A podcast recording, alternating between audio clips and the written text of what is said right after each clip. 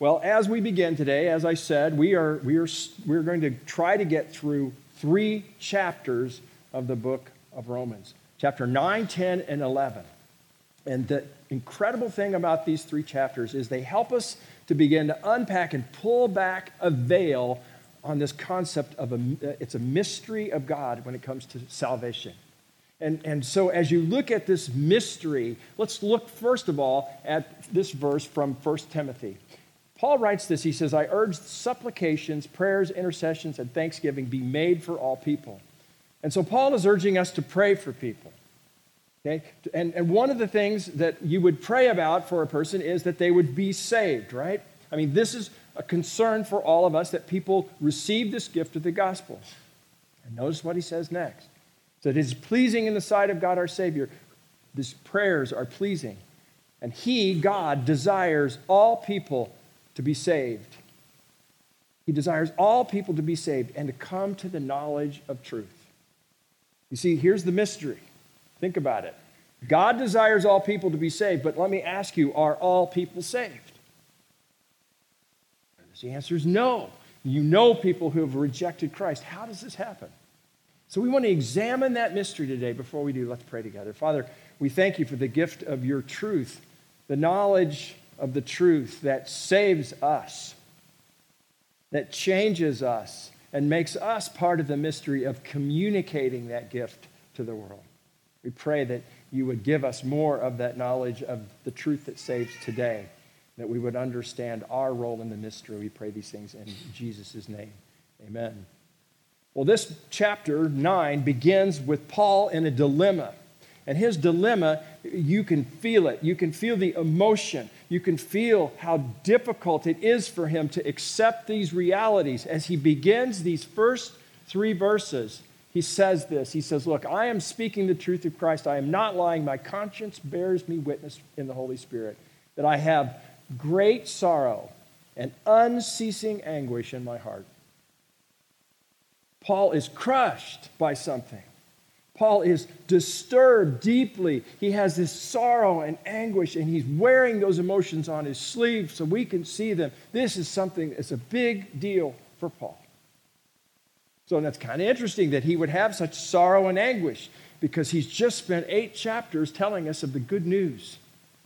You know, he said to us that the, the truth is that we can know God, that we can know about his solution to the problem of sin, Jesus Christ. That we have a new identity in Christ. We're sons and daughters of Jesus or of God and brother and sister of Jesus. And that God has a plan for our lives to sanctify us, to make us part of that mission. And He provides the power and strength that we can be a part of that plan through the Holy Spirit who lives in us. This is all good news that we could be disciples, people who, are, who want to look, live, and more, love more like Jesus what it means to be a disciple. And yet he has sorrow and anguish in his heart. Why? The reality is that while Paul has that message, and as he, as he comprehends that message, as he lives and writes and teaches that message, he, message, he realizes that not everybody will receive the good news. And so he prays, he prays this, what theologians call his crazy prayer. This is Paul's crazy prayer. He says, Look, he said, For I could wish that I myself were accursed and cut off from Christ for the sake of my brothers, my kinsmen, according to the flesh. What he's saying is, look, if I could somehow make that happen, that they would not be cut off, that I would be cut off in their place, that I would give up my salvation so that they might have this gift. That's how much it means to him because of his kinsmen, his tribe the people that he loves and cares for, probably some of his family. Paul had been preaching for almost 30 years, and yet there were still people who were Israelites who had said no to Jesus Christ. You know, one of some of the most difficult conversations I have with people are around loved ones, members of people's tribe, if you would, who don't know Jesus. Sometimes it's mom or dad or a spouse husband, wife, children, close friends, people who don't know Jesus. And the more you understand what this gift is all about, the more you realize how important it is that people not miss out. and especially the people in your tribe who you naturally love and care for. You want them to know. But let me ask you who does your heart break for today? Who in your tribe needs to hear the message, understand the message, receive the message of salvation? Which one of your friends needs to know the gospel? Sometimes people tell me, they say, Well, I don't have any friends that don't know Jesus. I'd say, Hey, it's time to get some new friends that don't know Jesus. Here's what happens to Paul. Here's what happens to us. The more we comprehend this mission, the more it becomes real to us, the more consumed we become. The more, the more consumed we become with the mission of helping people see this amazing gift. Now, there's a mystery, though. The mystery is that how does that happen? And Paul begins to unpack the mystery and try to help us at least see some of it. It's a difficult thing. You know, a mystery is something that's difficult or hard to explain. And so the next few minutes, this is a little difficult and hard to explain. And, and so we're going to struggle with kind of pulling the veil back a little bit and try to understand why some people are saved and other people are not saved. It's a challenge. And the first question that Paul asks, he said, well, you know, he really responds to is, is it the Word of God? Is it the fault of the Word of God? Does it, does it work? Does it really help people come to the knowledge of the truth that saves? And he responds fairly quickly, says, well, it's not as though the Word of God has failed. The Word of God is clear. In fact, the Israelites had the, all the advantages, Paul writes. You know, they had God there guiding them through the desert. And they had the Ten Commandments, and they had the prophets and the patriarchs, and they had all this advantage. Jesus Christ himself was a Jewish person, and so they knew about this offer of salvation. And they had the Torah, the written word. And so it's not as if that has failed. He said, but we need to accept the realities. And this is a difficult statement. For not all who are descended from Israel belong to Israel. And I, I read that six times, and I said, huh? What does that mean? And so what Paul is doing is he's, he's using this, this, this term, for not all who are descended from Israel belong to Israel. He's using the word Israel in two different ways. And it's helpful for us to understand because we're actually included in the concept of Israel, as we will see. You see, the, the two different concepts uh, that we're talking about are, first of all, the physical Israel from which all of Paul's kinsmen originate. In other words, all of us have a bloodline, right? We all have a we all are descendants of someone. And he's speaking specifically of the nation of Israel. But he's also speaking, and he will speak, and we'll see this come up later, of spiritual Israel. And not everybody who's part of Israel is going to be a part of Israel. I know that sounds funny, but that's the reality. Spiritual Israel is what happens when someone is saved. When somebody has a relationship with Jesus, when they're children of the promise versus children of the flesh. In fact, he goes on to explain this. He says, This means that it is not the children of the flesh who are the children of God, but the children of the promise who are counted as offspring. And so we see it clearly in this, in this chapter, this entire chapter. There's those that are the children of the promise, and there are those who are the children of the flesh. How does that happen? And he goes through and he, he recounts Israel's history and he begins to give us a history of all the different people.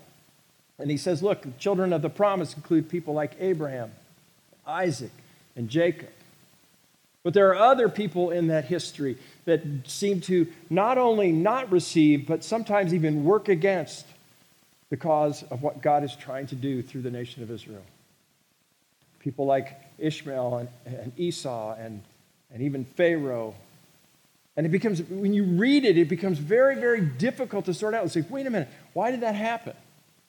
I mean, did God really, does He actually cause those people not to have faith? And you can read that in a way where you might think that.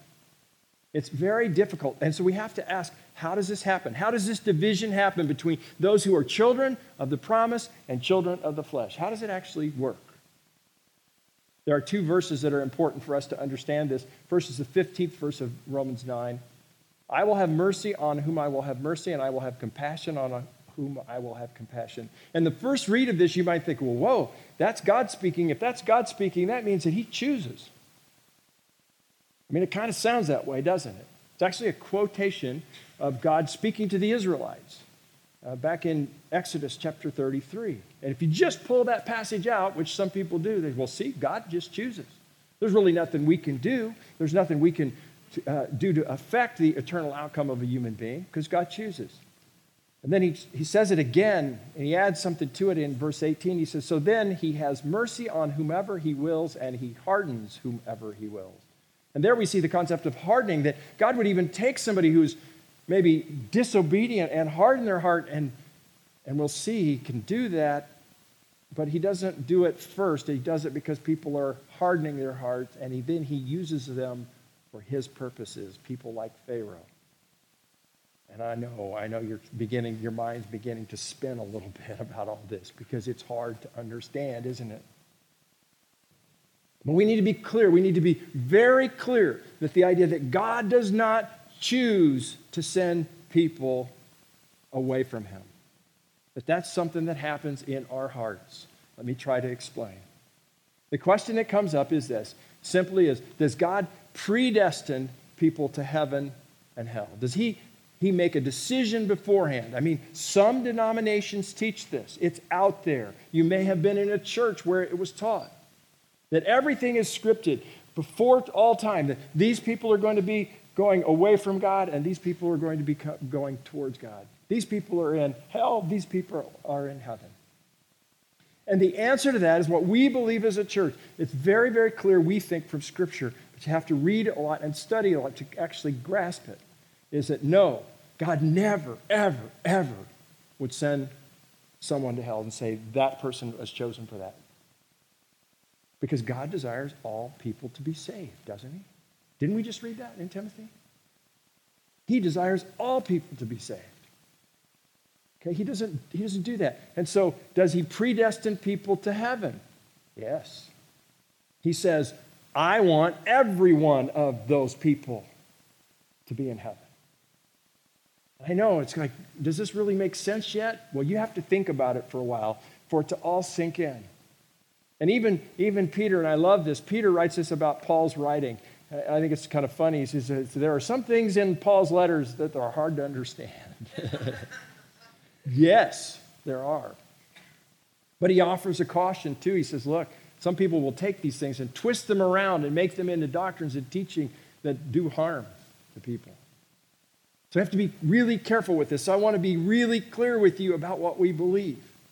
Okay? God predestines every one of us to be with him in heaven. And so we look at this church. This is what we believe. God's grace is freely given to all, but guess what? We can say no to it. We can walk away from it. And this is the message of Romans 9. As you study through it and you read through it, keep this in mind and it will be clear. If you begin to look at the idea of that God scripts people to go to hell, it will, you'll get into some trouble. But this is really what we believe and what we understand to be true. Now, one of the challenges is, and this is something that was brought up last week, is Romans 8 29. Um, Tony taught on this last week. He said, For those whom he foreknew, he also predestined to be conformed to the image of his son. So there's that word predestined, that he predecided. Now, just for a moment, think about God. Does he does God exist inside of time or outside of time?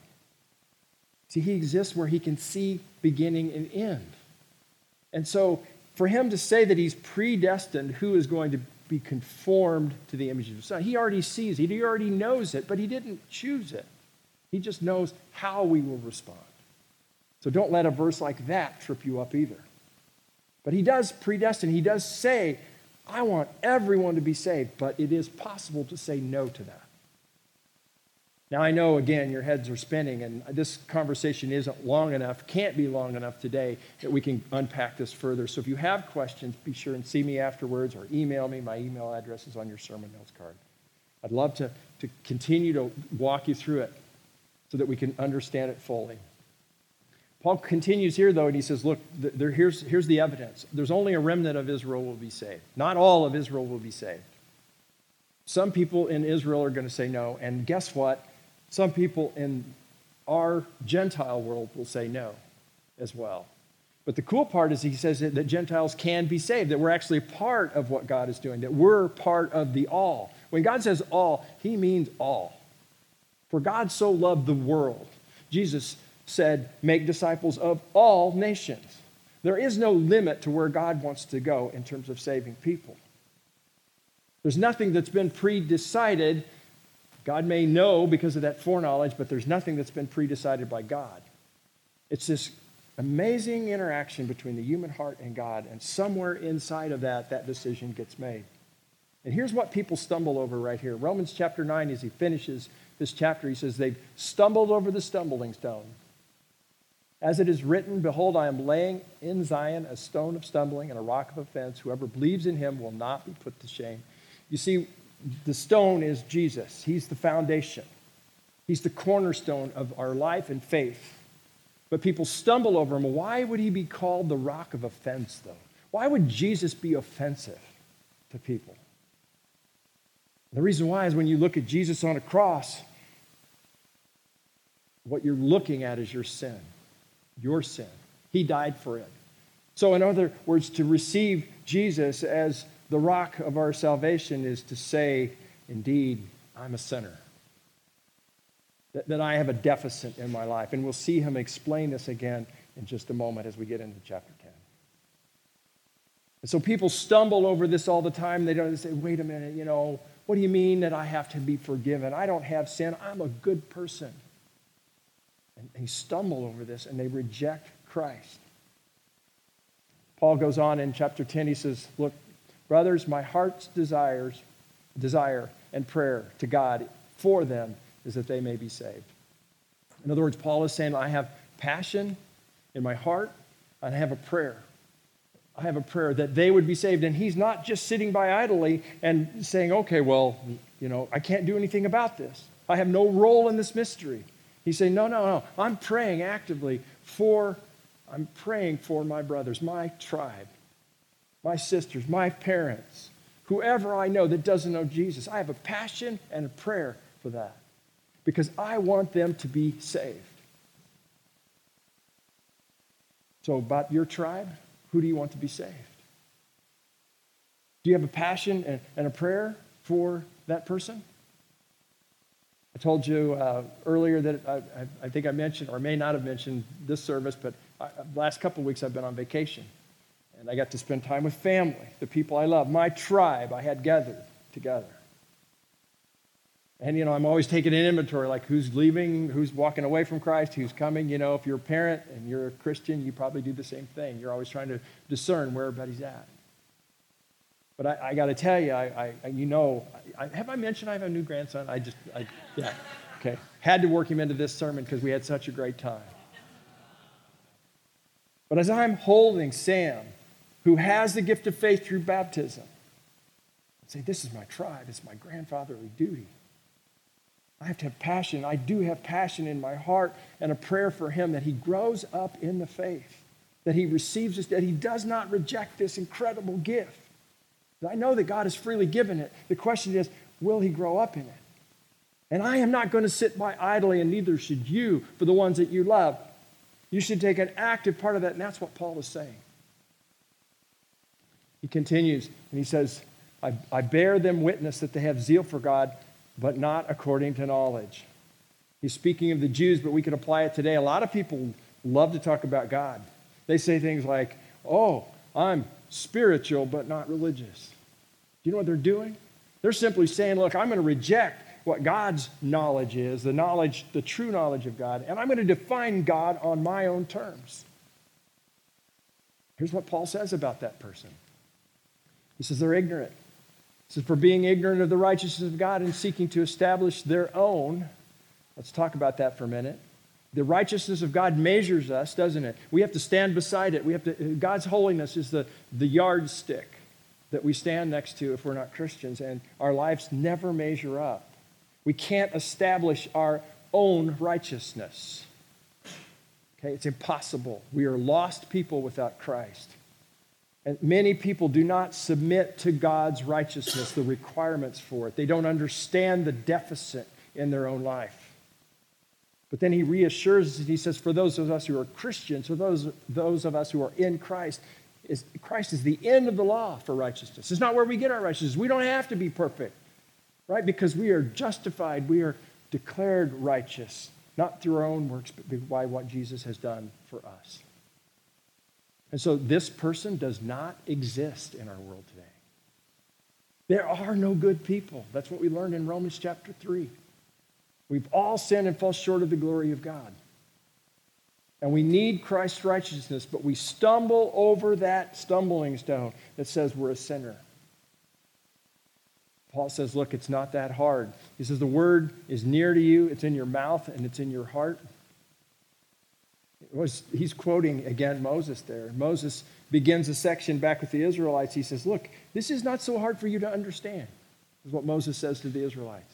That God loves you and wants you to have faith in him. It's not so hard for you to get it. And so when Paul quotes Moses, they would have understood that section of Scripture. He says, that is, he says, the word of faith that we proclaim. He says, not only is the word of God near, I'm proclaiming it, but Jesus came in the flesh to deliver it. You should be able to see it. It's not that hard. It's really not rocket science. It's not that complex. This is all you need to do is, is to confess with your mouth that Jesus is Lord and to believe in your heart that God raised him from the dead. And what happens as a result? You will be saved. It's not that hard. But people stumble over this requirement of righteousness that can come only through Christ. So he continues, as he continues, he says, Look, it's for with the heart that one believes and is justified. What does that word justified mean? Just as if I have never sinned. Okay, you got to remember that. We're declared righteous as followers of Christ. And it's with the mouth that one confesses and we are saved. That's why we do confirmation, by the way, because everybody wants to hear the confession of a young person. And pastors want to hear the confession of their people, that they know where they are. And in our tribes, our family, we want to hear the confession of belief from the people that we love the most. We want to know where they are because they could be walking away and rejecting the offer. As Paul continues, he says, Everyone who calls on the name of the Lord will be saved. Not some, not limited. It's not limited in any way, it's not restricted in any way. It's anyone who calls out. That's why we want to hear that confession. Then he asked a series of four, four questions. He says, Look, how is this going to happen? And he says, How then will they call on him whom they have not believed? And how are they to believe in him of whom they have never heard? And how are they to hear without someone preaching, or you could say proclaiming, explaining the knowledge of the truth that saved? And how are they to preach unless they are sent? All of a sudden now, we get this sense of we are even more of a part of the mystery than we could ever understand because the answer to those questions is that each one of us is sent. Each one of us has a proclamation message to deliver, especially to our tribe. Paul has a really interesting way of summing this little section up as he begins to talk about feet. And uh, last night I wore some shoes I could slip off, and I actually slipped one off, and I showed people my feet, and the look on the the, the horror on the people's faces, I, I decided to spare that, spare you from that today. Okay? But what's he say about it? He says, look, he says, feet are beautiful. Feet are beautiful. And I look at those feet, I'm going, wait a minute, I'm not sure I'd qualify all those. Now, you know, maybe you ladies who go for the pedicures, you know, and all that. And then I had, I had a guy tell me after service, hey, I get a pedicure every once in a while. It's like, okay, there's a guy secure in his manhood. It's good. Then I had another, well, that's enough of that. But the idea that as it is written, how beautiful are the feet of those who preach the good news. You want beautiful feet, no matter what they look like?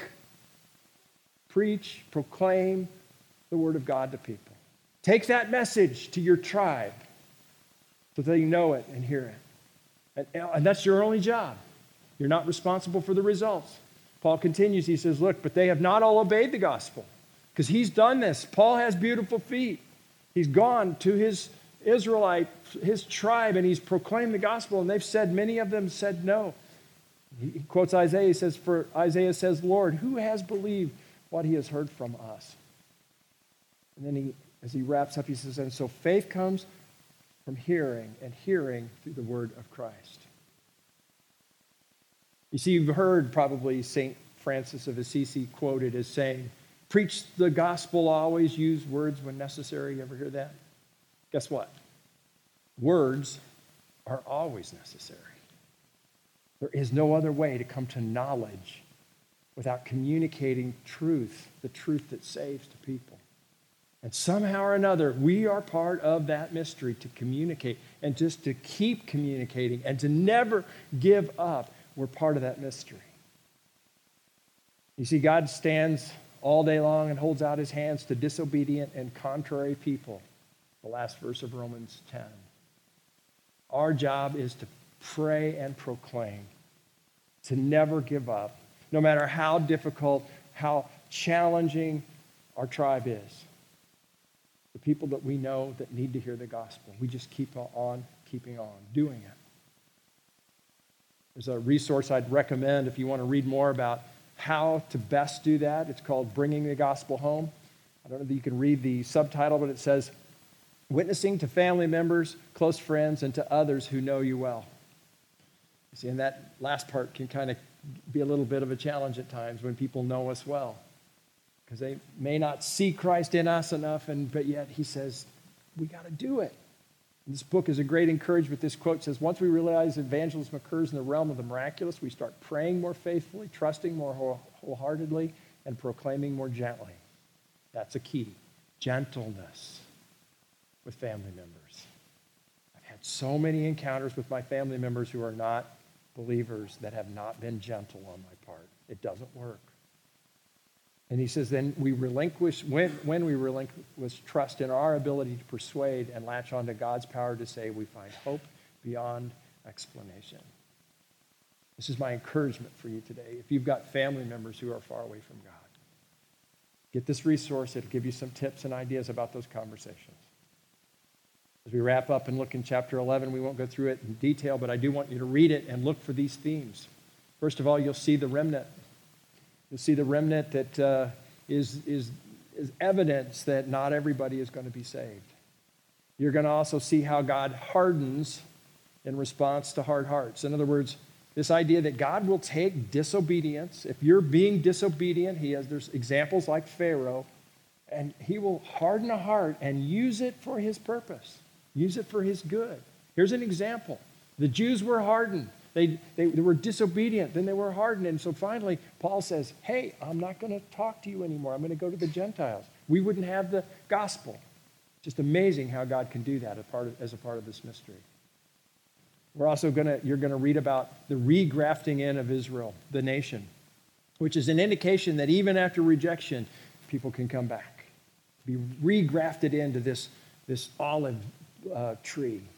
This branch can be put back. And when, as a part of that, what happens is that we know that all of Israel, all of spiritual Israel, all of the people that are coming back will be together and re- regrafted in and be saved.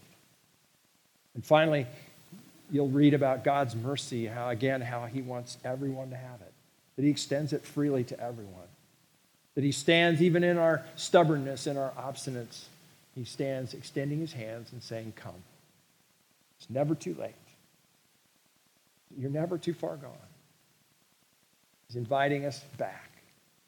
Paul ends this section and he, he, he admits the mystery. He admits that we can't quite fully comprehend all this.